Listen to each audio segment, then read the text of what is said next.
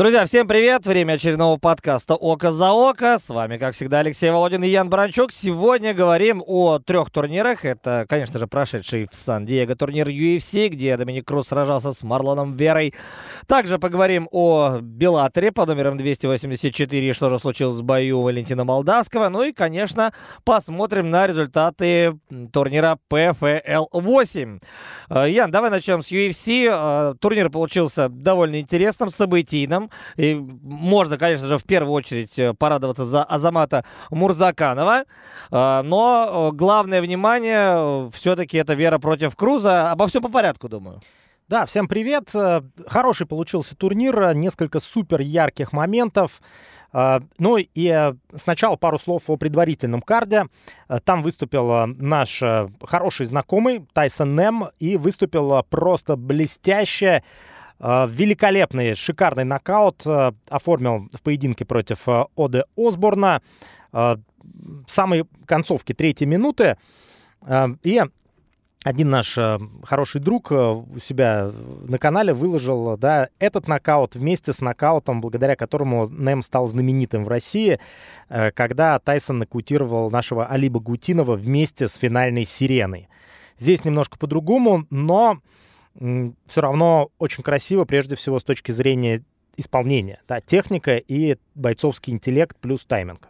Ну и вообще, Тайсон Нэм это человек, который выступает, э, ну, фактически всю свою жизнь в категории до 57. Да, у него были бои в 61, но все-таки парень небольшой, и Тайсон это один, наверное, из э, самых ярких нокаутеров вообще в этом весе в мире.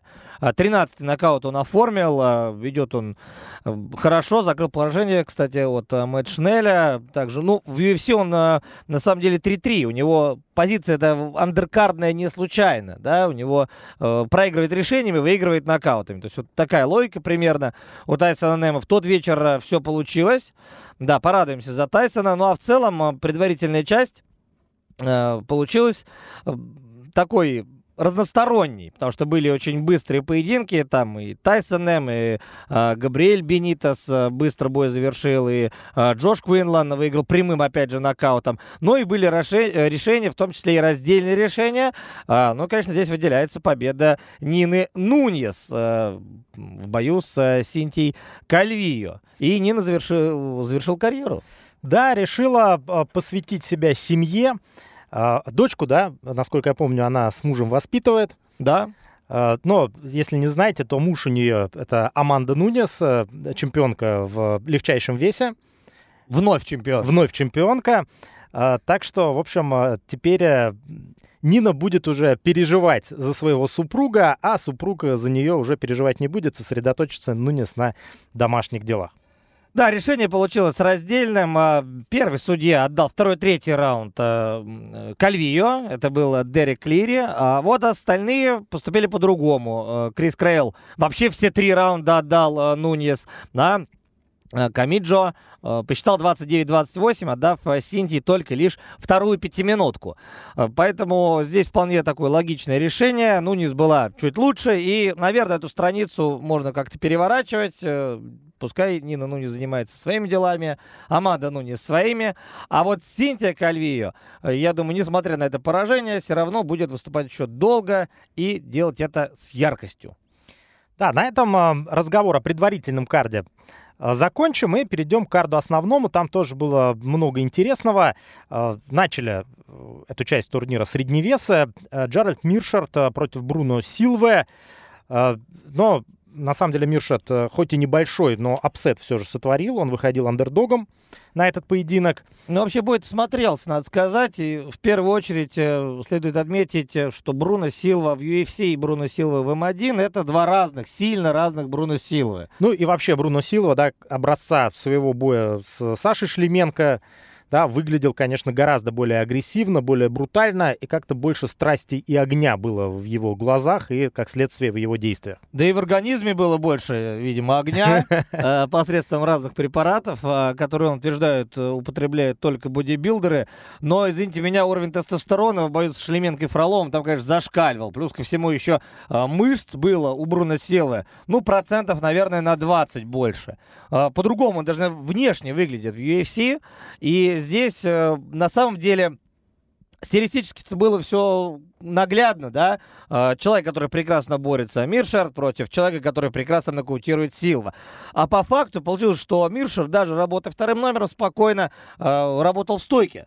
И никаких проблем Бруно ему по большому счету не доставил. Да, были качели определенные, были нервы, а, но а, Бруно Силва со временем начал уставать. И к третьему раунду, если бы а, бой не завершился так, то Миршерт выиграл бы его по очкам вот 100%. Так что здесь э, Бруно Силва терпит, получается, второе поражение подряд. И первое поражение в UFC досрочное. Э, так что у данного средневеса дела идут э, не очень хорошо. А как все здорово начиналось, да? Два боя, две победы. Точнее, три боя, три победы и два бонуса. Но вот сейчас совсем все по-другому. Что же касается Миршарта, э, про него как-то наши болельщики так подзабыли, может быть, да, вот помнят, конечно же, как Чимаев его вырубил там за 17, по секунд. И а затем-то все было хорошо у Джеральда. Выигрывал, шел на хорошей серии, там с Йоткой был один момент, сейчас опять победа. Так что Миршер на самом деле в полном порядке. Э, ему 34 года и думается, что у него впереди еще пара хороших громких боев. Да, согласен. В общем, ну, не сказать, что зрелищный боец. Да, Джеральд Но в этом бою был зрелищным. Э, раз на раз не приходится, да, топам обычно проигрывает, э, ну, так или иначе, хорошая победа над весьма опасным противником. Следующими в клетку вышли девушки Присцилла Кахуэйра и Ариане Липски, и здесь вновь, э, да, upset, хоть и небольшой. Кстати, Присцилла в этом поединке оформила технический нокаут, самый быстрый на этом турнире. Минуты 5 секунд ей потребовалось, чтобы Э, заставить рефери вмешаться. И получается, что у Кахуэйра, ну, опять же, напомним, да, тем, кто, может быть, подзабыл, да, э, самый яркий момент э, в, карьере Присцилла на данный момент э, со знаком, к сожалению, для нее минус, да, это разгромное ужасное поражение от Валентины Шевченко. Но сейчас э, возможность реванша, я думаю, не обсуждается, потому что девушки выступают в разных весовых категориях. А если ну, отстраниться от этой истории, то просто все прекрасно у Присциллы. Четыре победы в последних пяти поединках при единственной неудаче в бою против Джиллиан Робертсон. Но, кстати говоря, Кахуэйр она выступала и в, да, в 57, и в 61, но с той же эм, Йон Ким она дралась 57, с Роберсона она вообще не сделала вес. Сейчас она в э, категории до 61 и, похоже, чувствует себя здесь нормально. Может быть, э, Пресцилле стоит сосредоточиться именно на этом весе. Я, честно, порадовался за Пресциллу. Прям э, она доказывает делом то, что она не случайно в Лиге UFC, хотя все так плохо для нее начиналось. Там, по-моему, 0-3 э, было в, в первых боях и дебют против Шевченко, опять же. Но это, эти времена уже прошли. Кахуэра изменилась, она двигается вперед. И на самом деле Присцилла Кахуэра э, человек, ну, который не то что будет продавать турниры целиком, да, но это э, всегда хороший бой просто с участием этой спортсменки. И это отрадно, потому что таких боев вообще очень мало в UFC, да и, в принципе, в женских ММА. Так что я всецело за развитие Пресциллы во всех направлениях. У Арианы Липски, э, наоборот, все плохо. Получается, э, Три поражения в последних четырех поединках. Но не знаю, будет ли она выступать дальше в UFC. Таких девушек, э, в общем, в разных дивизионах этой организации много. Э, по-прежнему есть серьезные проблемы с поиском талантов именно женских. Э, вообще, в принципе, в мировых смешанных единоборствах UFC здесь не является исключением. Так что Ариана, скорее всего, контракт свой сохранит, и если настанет время его продлевать, он будет продлен, но, конечно, больших денег она зарабатывать не будет.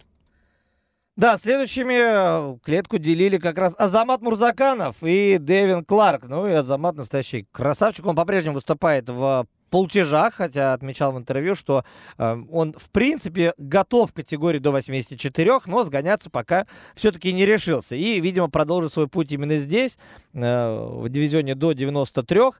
Э, что касается Азамата, то э, ключевым стал вообще удар по корпусу. Потом, да, вот это безумно затяжное э, добивание. И, ну, по факту, это такая остановка, когда у рефери есть все основания, чтобы остановить, э, но он э, все-таки ждет. И вот чуть-чуть э, включался Азамат, потом опять сбрасывал темп. И чистых ударов, прям совсем чистых, там было маловато, прям скажем. Но такое трудовое добивание. Прям чувствовалось, что Азамат делает такую тяжелую работу, уже подустал, но бил, а, в общем-то, Дэвин Кларк просто перекрылся и то, тоже особого желания активно обороняться Э, не показывал, не демонстрировал. Так что, в общем, технический нокаут. Ну, а не было бы технического нокаута в третьем раунде, была бы уверенная победа по очкам, что в целом-то не так важно.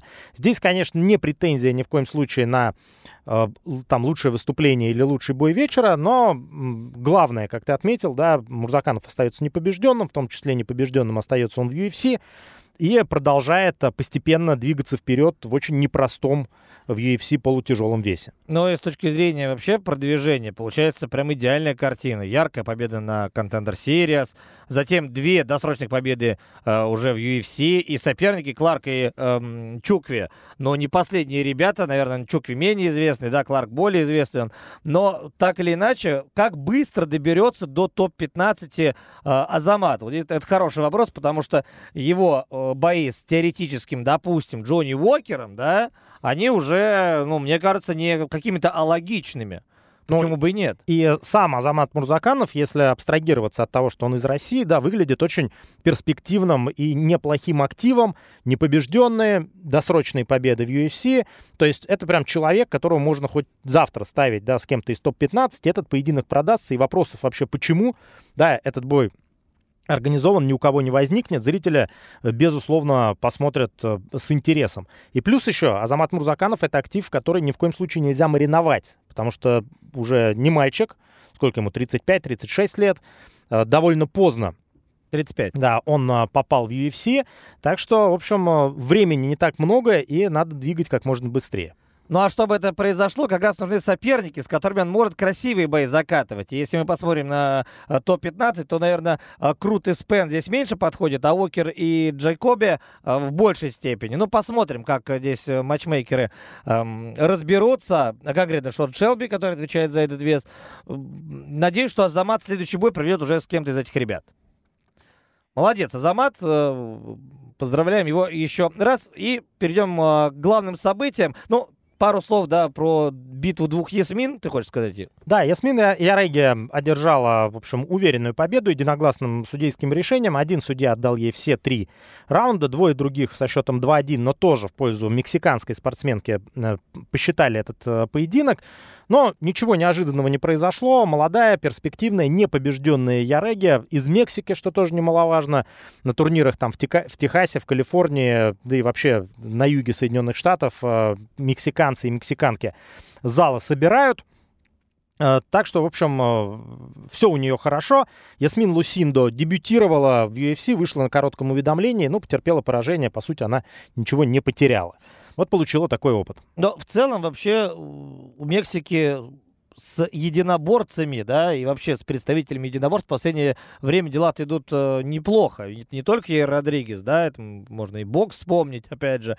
Э, Здесь девчонка появилась неплохая. Но по-настоящему больших прям звезд, ну, все-таки еще не так много. Хотел бы, чтобы их было побольше, потому что э, незаметных ребят из Мексики практически нет. Если они появляются, они всегда рискуют, ярко дерутся. Может быть, не так э, громко что-то говорят, но всегда зато круто дерутся.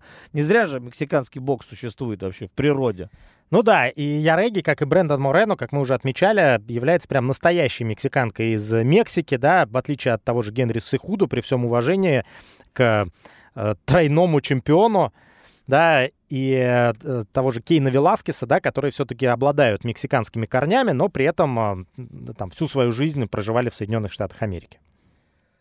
Да, э, что касается полулегкого веса и бой вечера. Бой вечера, кто-то говорит вообще, что это бой года, не знаю, для меня, наверное, слабовато для боя года, прям уж так скажу. Ну, прям сильно слабовато, но потому что если сравнить, например, даже с боем Бернса и Чимаева, э, бой Ландвера и Анамы, там было больше драмы, там было больше игры, там было, может быть, больше эмоций, но с точки зрения качества поединка, да, э, все-таки Хамзат и э, Бернс э, зрелище получше закатили, но это мое сугубо личное мнение, не знаю, Ян, как твое, но здесь, э, конечно, американский поезд Нейт Ландвер в первом раунде чуть до пота не уехал, причем пару раз. Но в этом, наверное, и прелесть данного поединка. А, ну вот ты, Леша, прежде всего, да, для того, чтобы сказать, что вот этот бой крутой, для тебя важно качество исполнителей. Да? И- То есть это должно прям вот быть круто с точки зрения техники и темпа. Нет, ну, это да, но плюс ко всему, лучший бой должен обладать несколькими компонентами. В этом поединке, безусловно, один из них присутствует, потому что это камбэк. Камбэк — это такой жирнейший плюс к тому, чтобы бой стал э, боем вечера или боем года. А был ли камбэк в бою Чимава Бёрнса? Ну, да их там было, наверное, с десяток. Но это были микрокамбэки. Ну, то вот один, именно, то другой, да, а здесь можно ли- явный. Ну, можно ли так это вообще считать? типа Нельзя, микрокамбэки, там это что, Нельзя. один на одного ударил, в ответ удар, это уже камбэк? Нет, нет, конечно же нет. Поэтому, э, ну, получается, по этим критериям Нейт Ландвер и Давид Анама в вот общей табеле о рангах лучших боев этого года присутствовать должны. Да, если вы не смотрели поединок, э, посмотрите обязательно, получите большое удовольствие. Э, В общем, э, Ландвер действительно оказался на грани поражения, прям вот я не знаю, как он выжил в первом раунде, а во втором раунде уже обессиленному э, Дэвиду Анаме пришлось выживать, причем там все трое судей да, поставили 10-8 в пользу Ландвера. Третий раунд э, получился тоже довольно интересным, э, на мой взгляд. Э, Ландвер его выиграл, да, хотя так считают не все, там сколько у нас получается, примерно 20% э, там фанатов, которые проголосовали на сайте MMA Decision, считают, что все-таки выиграл Дэвид Анама заключительный раунд, который, получается, стал ключевым. Ну, и А- Майкл Белл также посчитал, один из судей. Да, и один, то есть, получается, 33% судей также считают. А, Соответственно, э, получается, что если мы э, считаем, э, отдаем Анаме э, третий раунд, то получается бой ничейный.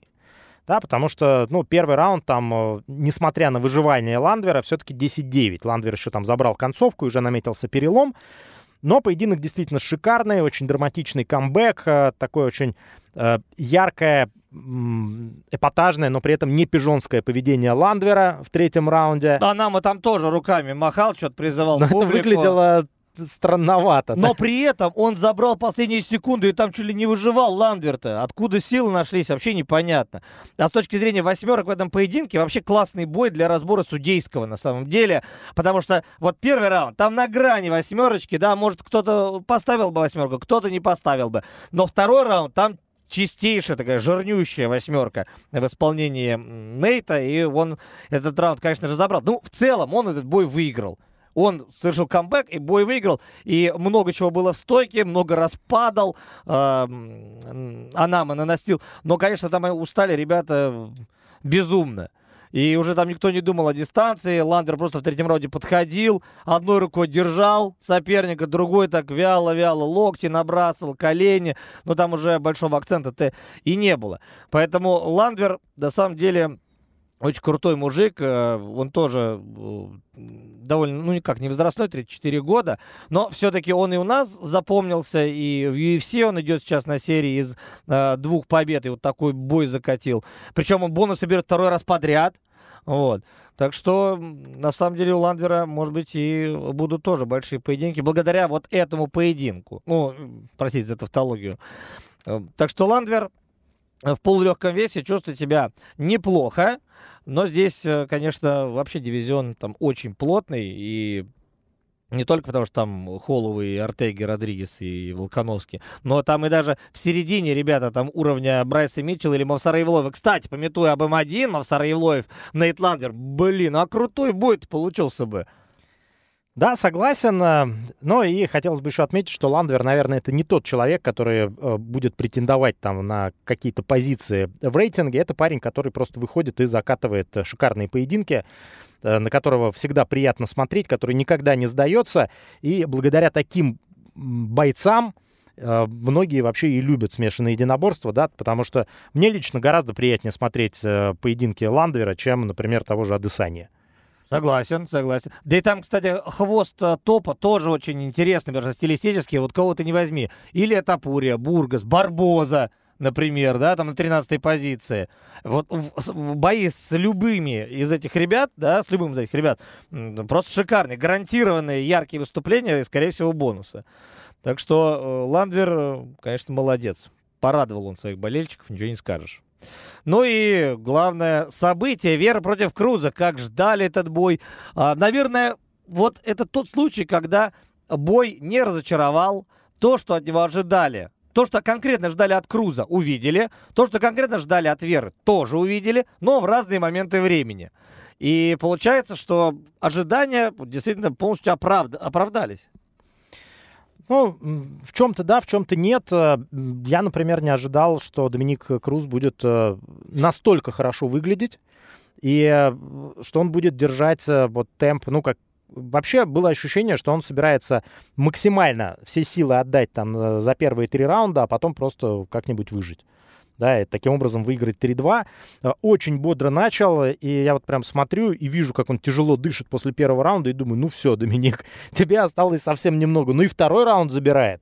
В третьем начал подсдуваться, ну вот, э, насколько я знаю, все трое судей отдали третий раунд э, Вере, да. а мне так лично не показалось, потому что, ну, да, Вера работал на ущерб но он всегда работает на ущерб. А Круз, как всегда, опять же, работал на набор очков, но, по-моему, был активнее и э, как-то не знаю, не очевидно все-таки было то, что Вера выиграл. Прям вот не показалось мне, вот, что в одну Но это был близкий раунд, безусловно. Другое дело, что если бы Круз э, встретился с Верой э, не сейчас, а вот как раз несколько лет назад, на момент его там боя, например, с Дилошо, то, скорее всего, Доминик просто замоторил бы Веру на протяжении всех 25 минут и сделал бы это, как многим бы могло показаться, без особых проблем. Но сейчас все-таки Круз другой. И, ну, конечно, финишировали это его «Мама дорогая». Там разбито было пол лица просто. Там нос, зубы, челюсть, все вообще. Ну, сумасшедший удар. Комбинация-то классная вообще у, у Веры попал. Да, да вообще хотелось бы отметить, что на этой неделе мы увидели несколько нокаутов, если быть точным, то прям вот три, а, которые запоминаются. Это не шедевры, потому что шедевр это что-то исключительное, да, уникальное. Но если мы возьмем там, например, нокаут Немо, да, великолепный оверхенд, просчитанный прям филигранная точность э, после хайкика, да. Здесь э, тоже шикарнейший нокаут, ну, можно сказать, классика жанра, да, подработал правым джебом, заставил уклониться навстречу своему же хайкику и прям вырубил, просто согласен, глухой нокаут. Э, кстати, там сразу же показали комментаторов, и сколько боли было в глазах Даниэля Кармье. Они же, ну, товарищи там комментируют вместе, там, и сколько лет друг друга знают, и обычно там восторгаются, да, комментаторы, а тут просто Кармье сидит, на нем лица нет, Биспинг тоже расстроился. Понятно, что потом Даниэль вышел, там поздравил, там по пообщался с Верой, все как бы было четко, но прям было видно, что они очень расстроились, тому, что именно так проиграл катастрофический Доминик. А третий нокаут? Третий нокаут, мы о нем еще поговорим. Это... Нет, э, да, это... Ямаучи Нейман. Ямаучи, Почему нет? Ямаучи, да, да, вот да, как да. раз я его имел в виду, но до него еще мы да. доберемся, там тоже прекрасно было все. Что дальше у нас здесь в легчайшем дивизионе? Вот что интересно, потому что график, получается, у первых там 6-7 ребят на самом деле расписан. Петр Ян, кстати говоря, с Амелио встречается, а Амели, ну, на бумаге первый номер против 13-го. И кажется, что бой так и должен пройти, да, Петя просто должен мастер-класс преподать э, Шону и выиграть, я даже убежден, досрочно. Прям вы, выиграть, э, не знаю, деклассом, там, унижением и так далее. Но э, просто Петр очень собранный боец, профессионал, он ничего лишнего себе не позволяет. Но мне кажется, это тот самый случай, когда можно просто разобрать. У Ти-Джей все понятно, Стерлинг, его титульный бой э, в октябре, там же, где и Махач с Оливейрой. А, у Кори Сенхагена совсем э, скоро бой с Едонгом в сентя... Да, в сентябре будет. А, далее у нас Вера, который только что отбился. И э, Двалишвили с Жозе Альдо, да, получается, третий номер шестым. То есть здесь все максимально ну плотно. Да, Двалишвили с Альдо будут драться на ближайшем э, турнире UFC 278. Да, и э, здесь, ну, хороший дивизион-то, действительно хороший, и о нем как-то э, после э, вот разборок Ди, Стерлинга и Петра, да, он как-то завис немного, этот дивизион. Но сейчас э, все очень бодренько, и радует, что даже старичок Жозальдо вообще в отличной форме. Вот Валишвили против Альда это один из крутейших потенциальных боев тоже этого года. Да вообще, э, что не турнир, да, если мы посмотрим там вот именно на эту весовую категорию, легчайший вес, э, эти бои ставят прям как украшение турнира. Это прям такой штучный товар, который вот берут там, например, комейн event номерного. Просто так их... Э, или вот, например, главный бой. Э, главный бой при в целом довольно но среднем турнире. Да, ну Fight Nights, но главный. Да. Вот, так что, в общем, легчайший вес действительно, можно сказать, что на данный момент один из локомотивов UFC, в общем-то, абсолютно заслуженно. Ну и вообще маленькие веса, они прямо сейчас активно живут. И 57 тоже, там, где Морено Фигереда, но Фигеред пока на паузе, там тоже все интересно. А, в общем, а, получился турнир, с одной стороны, не суперзвездный, но э, главный бой отличный, нокауты шикарные, программа минимум, я считаю, для этого турнира точно выполнена. Да, еще вот э, заканчивая разговор про нокаут Доминика Круза, знаешь, не было ощущения, что этот нокаут исходил из логики поединка. Потому что, да, Круз подустал, но вполне вот нормально было бы, он бы мог все равно, ну, кое-как отбиться там до конца, проиграл бы четвертый, проиграл пятый. Кстати, то ужасное избиение, которое Вера учинил Фонту, здесь даже близко такого не было. То есть, э, по большому счету, Круста до этого кошмарного удара, ну, пропустил там пару раз так хорошо, э, был в нокдауне, там, ему удавалось спасаться, но в целом какой-то катастрофы прям не было. Как, прям как гром среди ясного неба э, этот удар прогремел, но, к сожалению, для Доминика вот такая история. Выглядел он, конечно, ужасно после нокаута, возможно, там и переломы. Ну, конечно. И, кстати говоря, Вера э, встал на одну планку с другим человеком. Он стал вторым спортсменом, который смог победить досрочно. Круза первым был Генри Сихуда, но э, Вера сделала это в более брутальной манере. И, по-моему, у него даже какой-то там специальный рекорд по количеству финишей именно в категории до 61 килограмма. Э, чуть ли не на первом месте он вообще в истории UFC по этому показателю. Так что Вера это безусловное явление. А вот, Ян, вот следующий поединок Веры сейчас прямо с кем, учитывая то, что все расписано, с кем ему сейчас драться?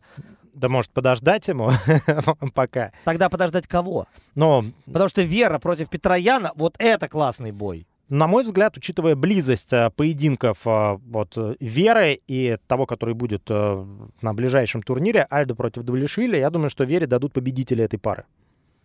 Может такое быть, да, потому что здесь по подготовке будет все довольно... Ну и близко. крутой бой будет и Вера Альдо, и Вера Двалишвили. Вообще отлично просто зайдет. Да, давайте двигаться дальше и переходим тогда к Bellator у, 284-му турниру. Здесь ну, несколько есть э, моментов, да, особо зацикливаться не будем. Ну, давайте так, по порядочку тоже, да. А, Вандерфорд э, проиграл. Проиграл досрочно, быстро проиграл э, Аарону Джеффри, человеку, который, ну, как раз находился в позиции бойца, которого Вандерфорд должен был там залежать, переехать, перебороть, как угодно. А на деле, видимо, не восстановился Остин. Да, получается, что мистеру Ван Зан как его называют болельщики, дали вот специально э, соперника, стилистически удобного, которого он должен был проходить, возвращаться так вот э, с помпой или без помпы, не знаю, но на победную стезю и дальше уже искать ему какой-то громкий бой следующим. А здесь у нас получилось, что все совсем плохо. Катастрофа ли это для Вандерфорда? Да. Он первый номер рейтинга был. Ну, локальная. Я думаю, что да, он сейчас обрушится на несколько позиций, там сразу окажется на э, четвертой или пятой позиции. Ну, а зная, как работают рейтинги Беллатора, я не думаю, что Джеффри поднимется на первую строчку. Скорее всего, вот э, Он будет... попадет просто в топ-10. Да, Вандерфорда э, там опустят, например, на пятое место, а Джеффри поднимут на четвертое, например. Ну, то есть он, он окажется выше Вандерфорда, но не на первом месте. Да я не удивлюсь, если он будет и на восьмой строчке, например, или седьмой там. Ну, он же не входил вообще в топ-10. Ну да, то есть э, рейтинги Беллатора, как мы уже не раз отмечали, да, работают э, по особой схеме, живут своей жизнью, иногда малопонятной простому обывателю. Кстати, вот тут э, интересный момент еще по поводу... Э, э рейтингов, да, как раз вот э, было недавно на турнире э, Исей, да, и было такое мнение, значит, чемпион должен драться, вот логика просто, у всех же рейтинги, чемпион должен драться с кем-то из топ-10. То есть он может подраться и с десятым, но обязательно с человеком из топ-10. А первый номер рейтинга может драться с кем угодно, даже не вход... ну, с человеком, который не входит в топ-10. И здесь как раз вот Вандерфорд Джеффри это пример вот такой расстановки. То есть э, все эти рейтинги, они на самом деле, да больше они для нас с вами, чтобы мы судачили и говорили, а вот было бы круто так, и было бы круто эдак. На самом деле все работает совсем по-другому. UFC пытаются делать что-то близкое, и когда надо, Дана Уайт включает механизм. Так, где тут листочек, а на какой он позиции Пранк Калаева, да, там, э, четвертая, пятая, да, он очень близко, он очень близко к титульному бою. Да что ты такое несешь на самом деле, мужик? Потому что э, ты все равно сделаешь так, как будет удобно тебе и когда будет удобно тебе. И не надо отталкиваться от этих цифр и от этих мест в рейтинге, потому что никто по ним, по большому счету, не работает. Ну, скорее, э, согласен я с тобой, потому что э, благодаря при помощи рейтингов часто просто обосновывают э, различные решения. Да, как доп. доказательство хорошо заходит. Да, но если нужно сделать просто хороший прибыльный бой, который заинтересует публику, рейтинги можно и отбросить, как, например, произошло в случае с Алексом Перейрой, да, которого просто... Он пришел в UFC, нокаутировал Стрикланда и сразу следующий поединок с чемпионом. То же самое и у нас там с Чендлером, если не ошибаюсь, да, и можно таких примеров приводить э, много, но это все-таки случаи, которые скорее являются исключениями. Ну да. да. А так э, рейтинги, да, для болельщиков, да, для того, чтобы поднимать интерес, чтобы как-то э, структурировать всю эту историю ростер, да, это же удобно. Мы смотрим на рейтинги, и мы сразу видим э, логику определенную в решениях матчмейкеров. То есть можно сказать, что это э, приоткрывает в каком-то смысле такую внутреннюю кухню организации. Ну да, позволяет э, увидеть, наверное, чуть больше или позволяет предугадать мысли вообще матчмейкеров и организаторов, в какой парадигме бойцовской они вообще мыслят. А, давай двигаться дальше. Старикам против Сомы, в принципе, как мы на студии предполагали, оно на деле так и вышло. Это соперничество двух э, интеллектов бойцовских. Можно ли сказать, что он был сильно выше у Старикама? Ну, наверное, нет. Э, был он чуть лучше в целом по бою? Ну, наверное, да. Э, порадовал ли этот поединок публику и организаторов? Ну, наверное, нет. Да, поединок э, не только двух бойцовских интеллектов, но и двух залов. Да, потому да, что там и три... двух хитрецов. Да, тренерские штабы. На самом деле Сума все делал правильно, и он, как боец дисциплинированный и умный, выполнил план на бой. Но не убедил он одного судью, ему всего лишь не хватило убедить в том, что он был чуть-чуть лучше. На мой взгляд, кстати, субъективный. Да. Все-таки Сома был чуть-чуть получше. Ну, прям хорошая разделка такая, сочная. В плане вот именно итога, да? Но никто не может здесь быть обижен. Есть же за что и Сарикаму отдать, и Соуме. Как смотришь просто? Ну, да, то есть э, мне показалось, что Сома там почаще попадал, но, с другой стороны, ущерб побольше был на стороне Сарикама. Это не из-за Кирюхи. Да. Мы... Это не из-за того, что Сарикам Сидельникова победил. Не, у нас есть э, за что не любите Соуму, да, та история с Минаковым, с, да, с Минаковым. Да, В общем, так Плохие или иначе... парни, нехорошие. Но очень досадное поражение для Саида. Он ну, вот все время чуть-чуть ему не хватает и уровень оппозиции у него был на, на протяжении карьеры высокий, но, с другой стороны, не катастрофа, раздельное решение, и будет он продолжать биться в Беллаторе, и, возможно, еще впереди у него самые яркие моменты. Э, давай да сразу от тяжей к тяжам лучше перейдем, да, потому что э, здесь история, она замыкается в том числе и на Стиви Моури, который побеждал и Сарикам, и Соуму, а, а Валентин был экс-чемпионом, в топе дивизиона находится, а, и в итоге во-первых, очень трудно было посмотреть этот бой. Прям очень трудно. Они его спрятали. Э, ну, да. Беллатор просто обычно, ну как, там, вбиваешь... Это не Беллатор делал. Э, первый, второй бой. Вообще его просто этот бой... И э, нам Алена Баловинцева, наш э, SMM-менеджер, рассказала, что и Беллатор сразу же этот бой тоже со своих э, социальных сетей, они его не выкладывали нигде. Как только он там он нигде вообще не появился, его так как-то скумкали, смяли и под стол убрали. Ну а так как они будут прятать э, Вадика с Кори в реванше? Как они будут прятать Федора с Бейдером в январе? Ну, я имею в виду, что э, результат очень, судя по всему, не понравился с той точки зрения, что он очень сильно именно не сам результат. На бумаге-то, ну, ну, контест, ну, ткнул в глаз.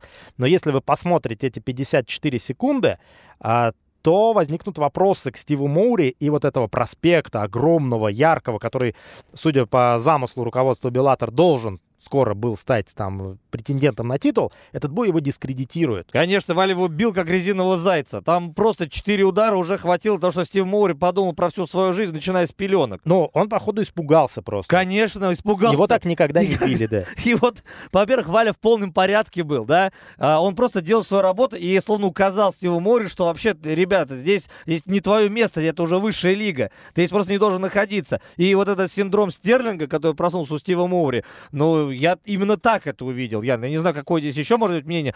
Ну, хорошо, давай оценим актерскую игру Стива Моури. На как? 3, 4, 5? Или это не актерская игра, действительно не мог продолжать?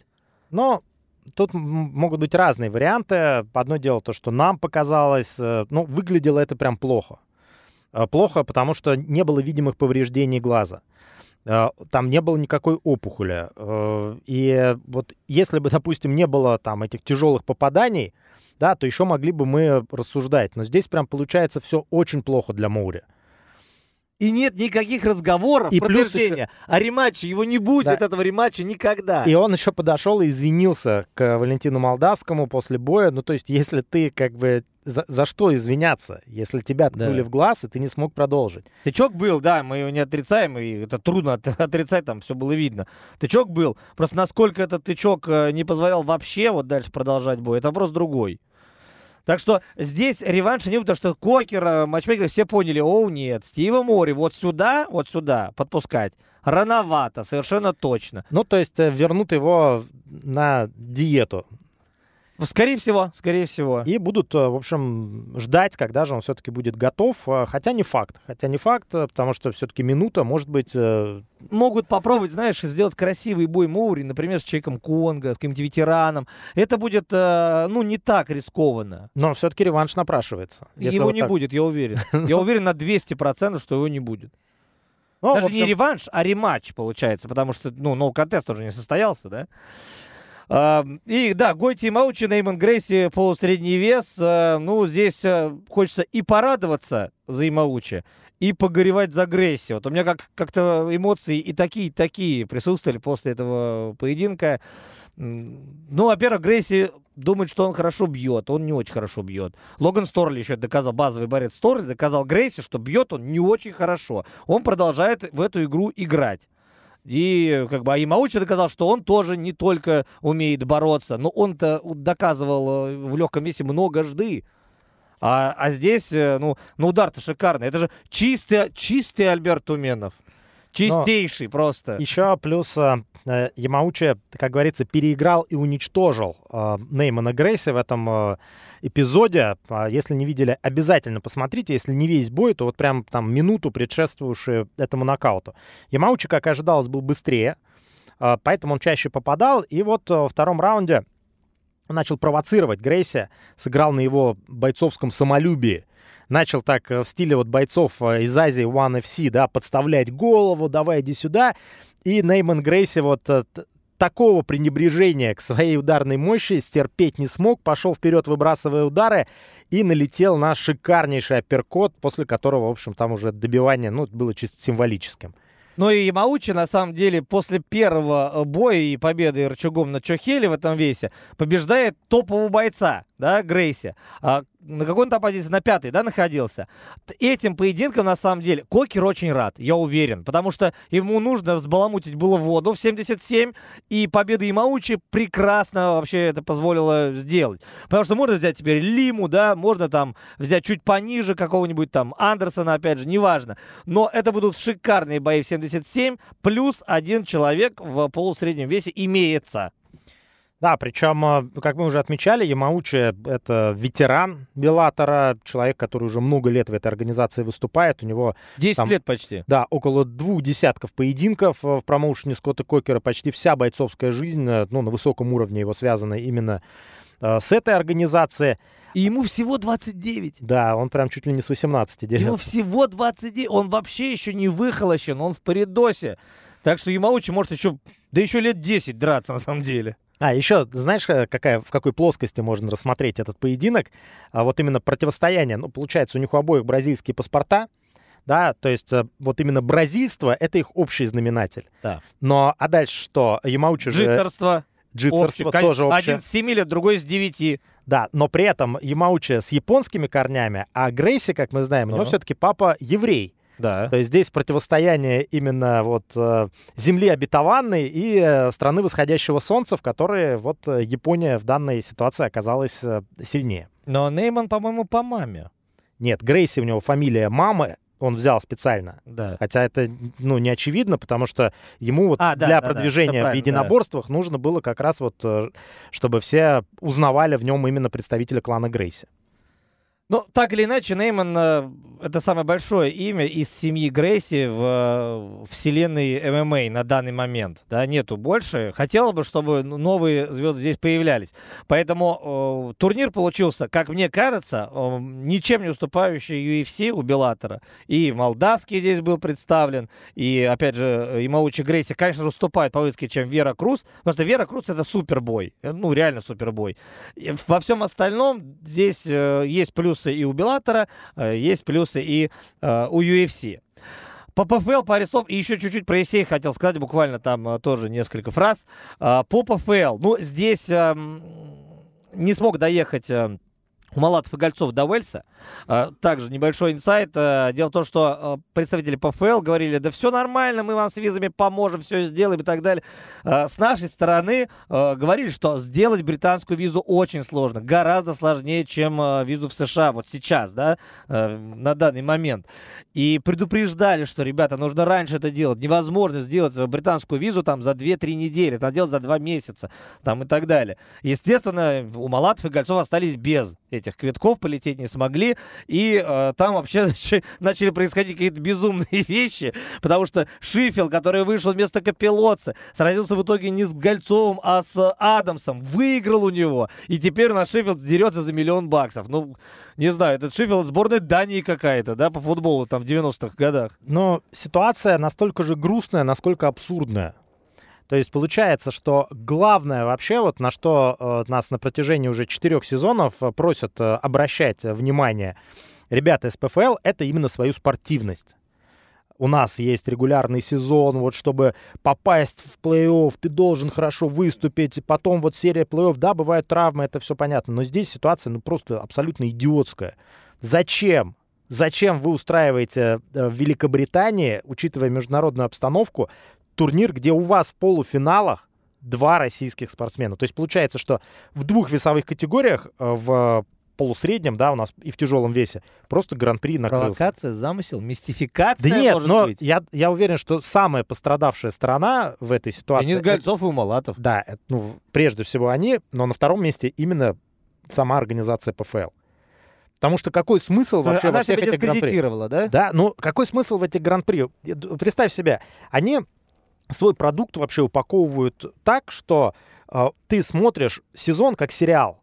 То есть тебе интересно, так, я тут туда прошел, а вот здесь, а сколько баллов, и вот теперь у нас там полуфиналы. А теперь получается, что все, это выкинули. Просто и смыли в унитаз. Ну да, убрали, но опять же, Шиффилд здесь хотя бы на не, не, совсем на птичьих правах, да, он был в сезоне. То есть, нет, ну откуда брать людей, как тогда? Ну, подожди, а была бы травма, надо заменять. Принцип замены же, кстати... Но травма, вот именно, то, что прелесть всей этой ситуации в том, что э, они сами себе все это устроили. Ну да. То есть у них вообще не было турниров в Великобритании до этого. Сами придумали и сами все сломали. Но, опять же, э, система гран-при или сезонность, да, она во-первых, направлено на то, что ты живешь в некой определенной такой системе, в неком вакууме этого турнира. Кстати, вот про AC там тоже ситуация же получилась, что четвертьфинал вылетел, нужно два человека на новый четвертьфинал. А, мне кажется, что единственно возможный вариант был это турнир лаки лузеров, то есть, грубо говоря, Хакран Диас, который уступил Райсову, и, соответственно, Дави Рамос, который уступил Резникову. Вы делаете между ними как бы бой четвертьфинальный, и они идут в полуфинал, к примеру. Но это остается в системе тех же участников, которые были здесь изначально изначально, да? Но, к сожалению, такого варианта развития не будет, как я понял. Но здесь хотя бы логика. А здесь в ПФЛ логики, получается, нет вообще никакой. Ну да, к сожалению, все вот именно в этих дивизионах э, складывается в результате очень э, грустно. А каковы результаты? И кто вообще в финале? В полусреднем весе Делано Тейлор, вышедший на замену, победил техническим нокаутом в первом раунде Рори Макдональда, после да. чего Рори Завершил объявил да, да. о завершении карьеры. Э, тоже, ну, можно сказать, уходит, ну, если не человек-эпоха, то знаковая личность в полусреднем весе вообще в, в мире. 33 года Смешанных всего. единоборств. Да, да. канадский психопат, красный король и обладатель еще множества различных ярких прозвищ. Участник одного и создатель, да, одного из лучших боев в истории ММА в принципе. Я имею в виду Рори Макдональд против Робби Лоулера. Но все, карьеру завершил. Так что теперь больше не будем ждать, когда же мы увидим того Рори, который был раньше, уже никогда. Но все-таки, все-таки, получается, что вот разговор о том, что Лоулер надломил Макдональда в том поединке, надломил его навсегда, они подтверждаются. По большому счету, да. Подтвердились уже Подтвер... все окончательно. Да, они уже теперь подтвердились. А, Рори никогда больше не был тем Рори. Он проиграл ему раздельным решением же в первой встрече Лоулер, да, там был совершенно другой бой. А здесь вот был 18-2 у него рекорд, и он вышел на э, Лоулера тогда. Э, Рори, конечно же, это человек, который много сделал действительно для боев. Такой интеллигентный боец со своим лицом. Можно ли сказать, что э, как э, говорил кто там из режиссеров, э, Ян, у Рори есть свой стиль? Да, свой стиль у него, безусловно, есть. Э, и, как знаешь, есть э, такие люди, как Чак Лидел, да, которые воплощают некую хтоническую там ярость и неправильность, да, Да. хаос. А здесь, наоборот, э, такой интеллигент, который всегда очень воспитан, никогда там не повышает голос и ведет себя очень культурно и эмоции сдерживает. Но что касается всей его карьеры в ПФЛ, да, то для РСФ это провал. Он провел здесь 6 боев, Две победы, четыре поражения. Суммарно вот за сезон 21-22 года. То есть были вложены средства, ресурсы, деньги, естественно. А выхлоп никакой. Выхлоп завершения карьеры Рори. Вот какой выхлоп. Да, получается так. Во втором полуфинале Садибуси все-таки выскочку Карлоса Леаля одолел. Не получилась э, история Золушки в данном случае. И у нас э, получается, что Садибуси четвертый сезон проводят и впервые выходит в финал. И в этом финале он будет таким жестким фаворитом. Мне прям жалко Тейлора. Я представляю, насколько будет заряжен Си на этот поединок. Он будет сражаться не с Тейлором, он будет сражаться со всеми своими соперниками в ПФЛ в этот вечер, будет представлять их и с каждым следующим ударом приближать себя, э, ну, к миллиону долларов, это понятно, но он будет как раз завоевывать э, свое место и доказывать, что он прям цемент, бетон для ПФЛ, он основа основ для этого промоушена. Да, или же мы увидим а, невероятную историю Делано Тейлора, да, который внезапно и, можно сказать, случайно а, попал а, в полуфинал, минуя регулярный сезон, и затем в финале выиграет миллион долларов. Это прям вообще такая американская мечта. Да, так что через неделю будет э, еще один турнир ПФЛ. э, Там э, девчонки будут разбираться, да и не только. Э, ну, там, по-моему, наших ребят-то нет, да, никого. Так что постепенно по- дела в ПФЛ идут к своему логичному концу. В завершении пару слов про ИСЕ хотел еще сказать. Второй турнир в Казани провели. организация ИСЕ.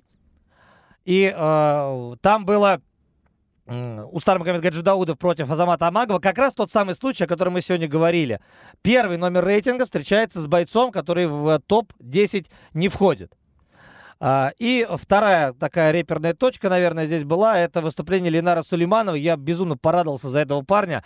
А, Ну, вообще бойцов из Казани по ММА очень мало. Да, вот, Ян, те, кто на, на ум приходит из Казани бойцов вот за последние там 10-15 лет известных, мне лично нет. По кику, да, там по кику у них своя история, там намоленное место еще со времен а, боев по правилам ТНА. А здесь э, Ленар в прошлом году проиграл, в андеркарде выступая. В этом году э, у него потом была победа, поражение еще одно, и ему доверили место в основном карде. Он вышел, и видно, что парень горит. Ему вот родные стены, он потом в интервью сказал, родные стены и помогают, и давят. И вот он здесь, они давили на него, он нахватал там лишнего. Парень вот, э, из Беларуси, Андрей Количец, его а, оппонент, э, очень жесткий ударник, все. И он сумел по ходу боя перестроиться, вот как Ландвер, да, ну не то, что выживал. Он здесь э, боролся больше со своей головой. И потом настроился и выиграл удушающим приемом. А, кстати, бонус ему не дали, а Бельтарову дали в 50 тысяч долларов бонус. Так что вот эта точка. И третий момент по- был в бою Рагимов а, Макашвили. Ну, Ливана Макашвили все из вас, э, естественно, помнят. Он делает ставку на свою борьбу уже не первый год. Живет он теперь в Грузии, а не в Америке. И он закатал Турала Рагимова восьмого номера э, на протяжении почти всего боя. И в концовке за 30 секунд до конца он бьет ногой в пах. Прям в раковину прилетает, звук характерный. Смотрим все повторы, как будто бы не в пах, как будто бы выше. Но звук раковины слышали абсолютно все. Турал не может подняться. А, к нему подходит Максим Продасов и говорит, здесь не будет дисквалификации. Э, Если ты не сможешь продолжать, будут подсчитывать очки, и ты проиграешь. Вот и вот прям дословно, да. Турал э, катается по настилу, он понимает прекрасно эту историю а, и не стал уже до конца идти, я больше не могу про- продолжать бой. Он встал, продолжил 30 секунд, он, естественно, проиграл по очкам, да. Но я так понял, что у Турала момент такой в голове сначала проскочил, что а вдруг его дисквалифицируют. Но просто он наносил удар, а голова его была над спиной. И удар, который он наносил, он даже не видел, куда он бил. Примерно он бил в корпус. Так что об умысле здесь было очень трудно, в принципе, говорить. Вот такой занимательный момент, ввиду того, что Гран-при в полулегком весе будет в следующем э, 23 году. Может быть, Ливана э, туда и засунут. Ну, мне кажется, это такой хороший э, участник для данного турнира. Что ж, э, за сим все. Да, за сим все. Смотрите нашу программу «Около клетки». В четверг будет прямой эфир в 12 часов в полдень. Там расскажем про грядущие турниры. Опять у нас будет очень интересная неделя. Последний турнир ПФЛ, ПФЛ-9, посвященный полуфиналам. Там будут девушки и полулегковесы. И, конечно же, номерной турнир UFC 278. Все расскажем, какие наиболее интересные поединки. В общем, обязательно смотрите нашу программу. Все, всем счастливо, пока.